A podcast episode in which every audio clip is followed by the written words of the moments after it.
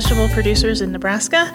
I'm your host, Carol Waters, and with me this week is Cindy Brison, Extension Educator in Douglas Sarpy County for Food, Nutrition, and Health. And Cindy's here to talk today about cottage food laws and how it applies to commercial producers. So, welcome, Cindy. Thank you for having me. So, to start with, what is cottage food? So, cottage food, um, it, it, as of last year, every state in the United States has a cottage food law. So, that means somebody from their house can make a, an item, a food item, depending upon the law for the state, and they can sell it from their homes. And, and every state's regs are different. In Nebraska, you make something that's not, um, it, it's called a non TCS food, so it means it, it doesn't have to be refrigerated, doesn't have to be frozen, it's shelf stable, and you make it and you sell it directly to the consumer. So you might sell it from your home, you might bale it, you might sell it at a farmer's market or a bazaar or craft fair, something like that. And so, how does that um, pertain to our growers out there? So, the in 2019, the bill went through with the understanding that people um, that, that we have lots of we have 40% of our population living in three counties, since and the rest of the population lives in the other 90 counties or 90 plus counties. So, um, so it was a way for people who lived in rural areas to make some extra money, especially if they were farming, or um, and it and it was a way to kind of decrease food deserts. So, so the initial thought behind the bill was that what we found is that you know people from all over the state in what did I? I just heard a statistic yesterday. In 83 out of the 93 counties, there are there's somebody who is a cottage food producer. There's over a thousand cottage food producers in the state of Nebraska as of this month. That's amazing. It is, and and these are very entrepreneurial, very um, people with great ideas and lots of talent. You know, anywhere from selling cookies to cupcakes. Great. And I know that there are some foods that are allowed and some foods that aren't. So what's allowed? So anything that is anything that is shelf stable. So um, they allow jellies that are clear, that are made with pectin and sugar, but not jams. Um, that's probably the only thing in a jar that they can sell. Honeys, as long as it came from your hives, or whipped honey, but nothing flavored. Um, obviously, baked goods, cookies, pies, um, fruit pies, no cream pies, nothing that have to be refrigerated, um, bread. And during the pandemic, sourdough bread was the number one item sold in Nebraska for cottage food producers. So that was that was pretty amazing. Anything that's shelf stable. So we have people growing their own herbs and dehydrating them and making their own herb mixes. We have people that um, are selling popcorn and they're they're grinding their own coffees and, and their own teas. You know, dry. They can't sell them rehydrated, but anything like that. Popcorn is real popular. Um, uh, snack mixes, anything like the cakes. Um, people selling, you know, birthday cakes that aren't that don't have cream cheese in them. That have, if they're going to decorate the top with fruit, it's not cut. Uh, anything like that. So lots of Christmas cookies were huge. There are a lot of people that are seasonal producers, and they'll do Christmas cookies. And last year at Christmas, you know, some of the people that were Uh, there's some people that are just so talented. They're eight dollars a cookie for a Christmas cookie, which is which is you know what you set your price, you you find your market. It's out there. I'm I'm impressed. And I know charcuterie boards have been really popular too, and so there's a lot of that. There's a lot of that. So what happens is people think that they're a cottage food producer, they can sell a charcuterie board, and no, you can't. And yes, somebody will turn you in at some point in time. So yes, you can sell a dessert charcuterie board. Those are very popular with with um, cookies and candies, things like that on it. Really popular. So yeah, charcuterie boards. Those were those were a point of question around Christmas this year. So, besides the charcuterie boards, what what's on the prohibited list? What should people be staying away from? So, anytime you would cut a piece of fruit, so people want to bake a cake and then fan strawberries out on the top. No, once it's cut, it becomes a potentially hazardous or a TCS food. It needs to be refrigerated. Um, no, right now we're in the can I make chocolate covered strawberry mode? No, because once you dip the strawberry in the chocolate, it becomes something you have to refrigerate. Um, it heats up the fruit, and you have to refrigerate it. So anything, anything possible, like a, a pumpkin pie or a, a banana bread, one would think, well, banana bread is baked, but banana bread has a very high water activity, and it, it, it can go it can go bad quickly. So you, you have to be really careful. Um, people want to sell kombucha, kombucha. People want to sell fermented items. You can't sell fermented items. You can't sell you can't sell iced tea, you can't sell sun tea, you can't. For a while, it was real popular. People wanted to sell. You put sun tea out in the sun and you dump a whole bunch of cut fruit in it. So, sun tea, if it's not brewed appropriately, can make you very sick, and adding cut fruit to it just made it worse. So, you know, things like that. Any anything anything with cream cheese in it. You want to sell kolaches? Great, put fruit in them. You want to sell kolaches with cream cheese? Not so much. You know, not today. So anything, anything like that. Um, but every day somebody comes up with a new idea, and, and sometimes we have to call food science. Sometimes we have to call the health department, um, or we call the, the Department of Ag is on speed dial. So we, we have them down, um, and, and they're great. They're great to work with. It's made for a great collaboration with us too. Um, so, for producers who are interested in cottage foods, what are the labeling requirements? Because I know that's an important part of it currently. It, it is. So, the whole point of labeling is traceability. So, if you go to Southfield Farmers Market and you you sell cookies, they have to be labeled with your name and address as the producer, and that's the person who's registered. And then then after that, it should have the name of what you're selling. So if it's sourdough bread, hopefully it says sourdough bread on it. After that, there really is no legal requirements. If you want to put down allergens, you can. If you want to put it down ingredients, you can. One of the things you do have to have if you're selling at a farmer's market is a sign saying, please be aware this was made in a, in, in a, a non you know, in a kitchen that wasn't surveyed by the health department. There, there's a specific phrase they put in. Um, if they're if they're selling from their home, they need that phrase there, or they need to put it on everything they sell, so the people are aware that this is not made in a, in a kitchen that has been surveyed. Okay. Um, so, say I'm a producer, I want to make jelly. I have a strawberry patch, and I'm going to make jelly with it. What do I need to do? to get certified or to go through a training? What, what options are there out there? So, to become a cottage food producer is super easy. And, and we try to make it um, as not cost prohibitive as possible. So you the first thing you need to do is you need to take an approved food safety course. And in Lincoln Lancaster County, they have one you can take online. Um, if if not, you can take. Um, we have our course here at UNL. It's twenty five dollars, and you take it. And right now, the bill says you take the course, you register with the Department of Ag, you're done. So you take the course once, it's online. It takes you about an hour. It's pretty simple. It's mostly just reading through all the all the regulations and how to wash your hands and how to keep things clean in your kitchen. You can't have kids in diapers or pets around while you're preparing your food. I mean, it's all very common sense. And then when you're done, you fill out a survey, it gives you a certificate, it gives you the website to go to for the Department of Ag, you register, there's no cost. And, and within an hour and a half or two hours, you can be a cottage food producer. Probably takes you long to make whatever you're selling than it does to become one.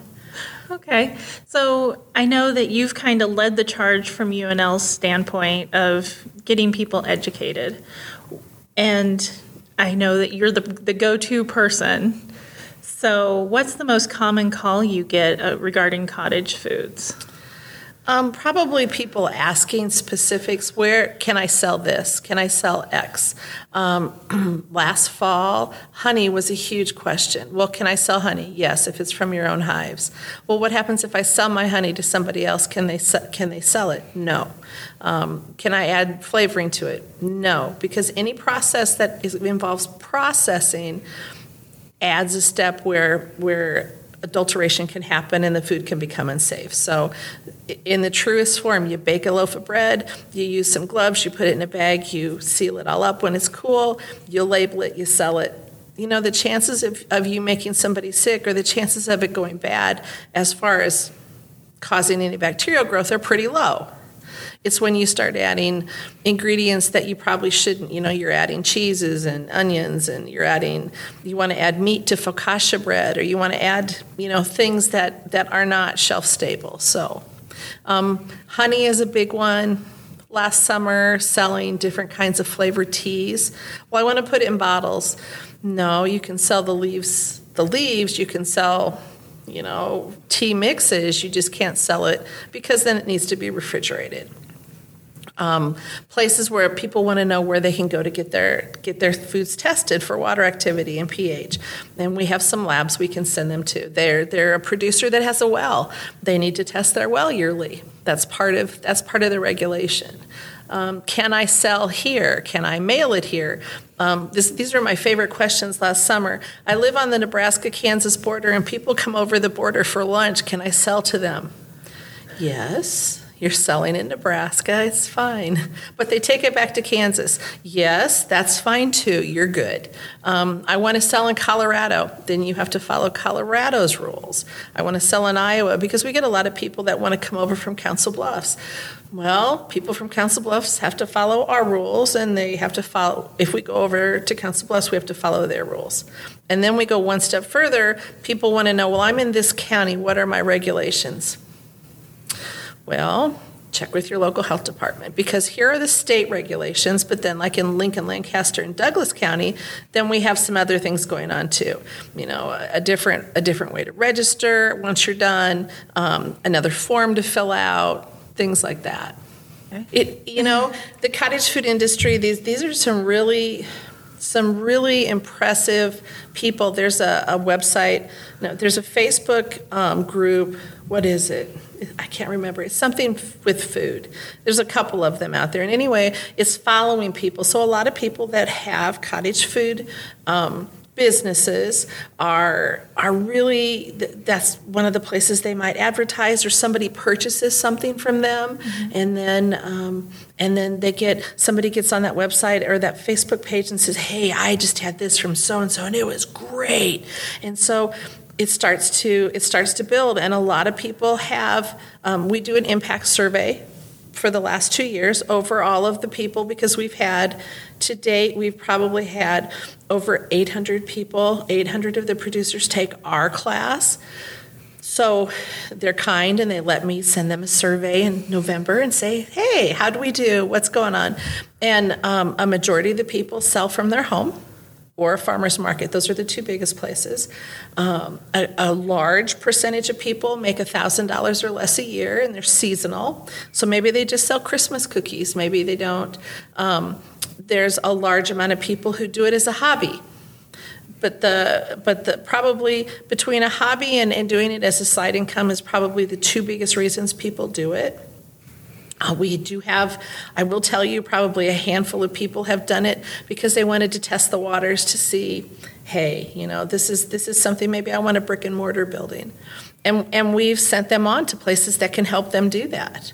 Um, we have lots of connections with the Culinary Institute here in Omaha, or some of the places that have kitchens they can rent, like No More Empty Pots. We we work with people, and and I, I find that our job with Extension is to help them be successful. If that's what they want to do, then we'll help them. We'll help them figure out what hoops they have to follow through. So, what is that threshold between the cottage food and then going up to commercial kitchen? Like when when does that jump happen? That is an excellent question. So um, I heard a lady yesterday say that her business, and she does a lot of baked goods, has quadrupled in the last two years, which is very impressive. I mean, the, the cottage food industry blossomed during the pandemic. That was that was the big thing. Um, when you get to the point where you want to no longer you want to sell foods that have to be refrigerated or foods that have to be processed, then you go to the next level. Then you need a, a kitchen that has been surveyed. You need you need a licensed kitchen. So that would be our charcuterie board folks. Definitely. and and um, my understanding is we have a very popular young man here in town that has a brick and mortar building that does his charcuterie boards. He's very um, very good at it. So so it's wonderful to see people move on and do things like that. And and we try to, from our standpoint here at Extension, you know, I send all these people that have taken the class, hey, during the summer, East Campus has this great this great farmers market. You want to test out to see if you're going to do well a farmers market, but you don't. You just want to test it. It's no charge to go to this place three times June, July, August. You go, you set up a booth, you see if your stuff sells. It works really well. You're not out anything but some time. And the people that I've talked to that have gone there or I have witnessed being there, you know, they'll sell out in the first hour. They're like, we should have made more. This was really great. We, this was, and, and that's wonderful for me to see because then they're doing really well. And those, we want to help. We're here to help people, but we're also here from the food safety standpoint that please don't be surprised if I tell you, no, that's not going to work. Sure. So, for those folks that are trying to slide under the radar and maybe doing this as a hobby, but not ha- hasn't gotten certified yet, what could potentially happen? Because um, you said they, they might get caught, or they probably will get caught or turned in. Um, you know, then the health department or the department, depending upon their county. In Douglas County, the health department will talk to them. In Lincoln Lancaster, the health department will talk to them. And in Hall County, the health department will talk to them. What happens after that? It could be a, a ticket. It could be a, hey, please stop doing this. Um, any other county, the Department of Ag will talk to you. And, and, again, it could be a ticket. It could be, hey, just stop doing it. Um, I saw one person on this Facebook page that had posted one day, hey, the health department caught me. I can no longer sell charcuterie boards, so personal message me. Um, the health department looks at those sites too. Really, guys. The and and the, the laws are set up to protect because a lot of so a lot of questions that we get that I have to send them on because I don't work with that part is Hey, do I need to be an LLC? What kind of insurance, liability insurance do I need to have? Hey, do I need to pay sales tax? All those questions, like, those are very, very important questions you need to figure out before you start selling because liability is huge. You're making it from your home, you're selling it from your home, and if they come after you, it is your home. It is it is totally on you. It's not on a business, it's not on anybody else. So, you know, we, we are very serious about food safety. So those are conversations they need to be having with their insurance folks, with a lawyer, possibly, depending on the LLC if they want to start oh. that. The IRS, the IRS, the Department of Revenue. Um, you know, we have questions. One of the questions that came up last week I thought was very interesting. Somebody called and said, "Can I sell my cottage food from a food truck?" Hmm well, it doesn't say you can't sell it from a food truck as long as it's cottage foods and you're the person selling it. That is a big question we get. People will call and say, Hey, I make great cinnamon rolls. And the local beauty shop in town wants to sell my cinnamon rolls to the people that come. And, and no, you can't do that unless you're sitting in the beauty shop selling those cinnamon rolls personally. So a lot of people have their businesses grown. So one person is, is licensed or is registered. You don't get licensed with the state, you're registered. And that person is registered. So let's say mom is registered, but she needs some help now. So mom can have as many people in the kitchen as she wants, having having them help her as long as she's in the kitchen to maintain that food safety and to make sure they're following all the, the steps. But we've had lots of people that have, yeah, can my can my sister, can my so and so come help me? Sure, as long as you're there. And in the end, you have to be the one passing off the food directly to the consumer. So if somebody wanted their family member to, to man the booth at the farmer's market, then they would need to get certified or registered as well. Yep, definitely. So another $25. Yes. It's a good insurance policy. It is an excellent insurance policy because you when you register with the Department of Ag, it says what did what food safety course did you take?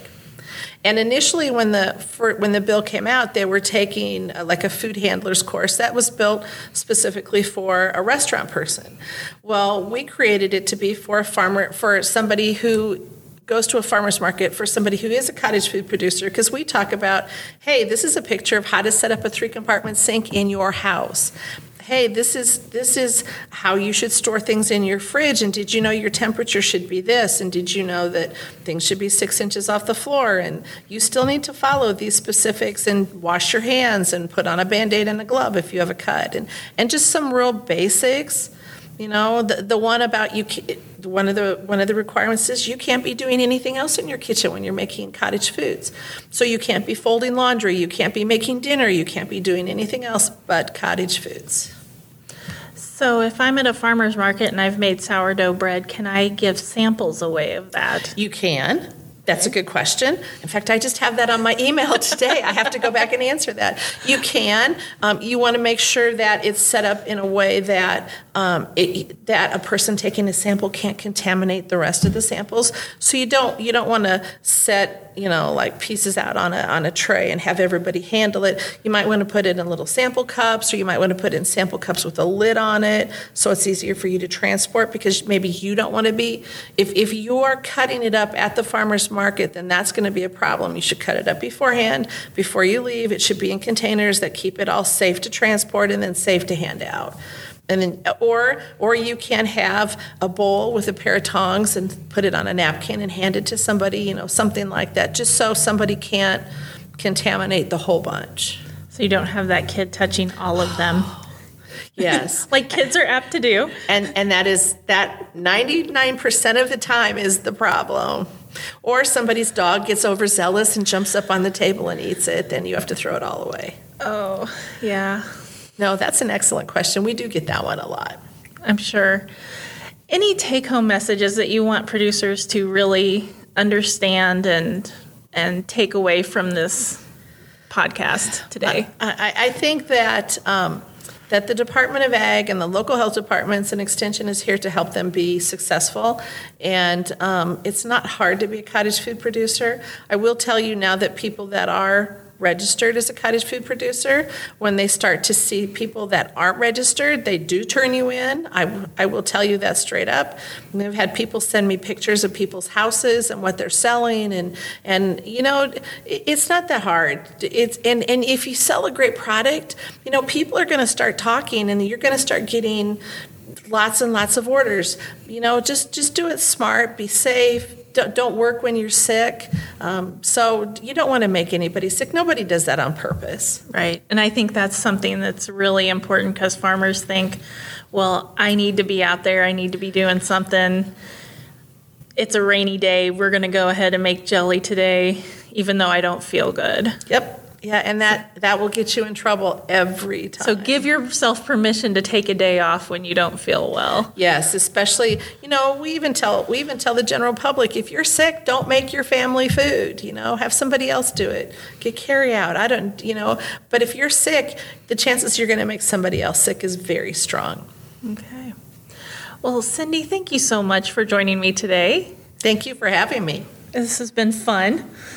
We'll have you back. I appreciate. I know there's a bill in, in the Senate right now that's, that's looking at cottage food laws, so we may have an update later in the year. We may, we may. It says it's pending right now, so we'll wait and see. Okay. Um, there are no changes as of today, so we're all good. Excellent. Well, we'll have you back if, if there are changes. okay, I would. We be- might just have you back just because, so. That would be lovely.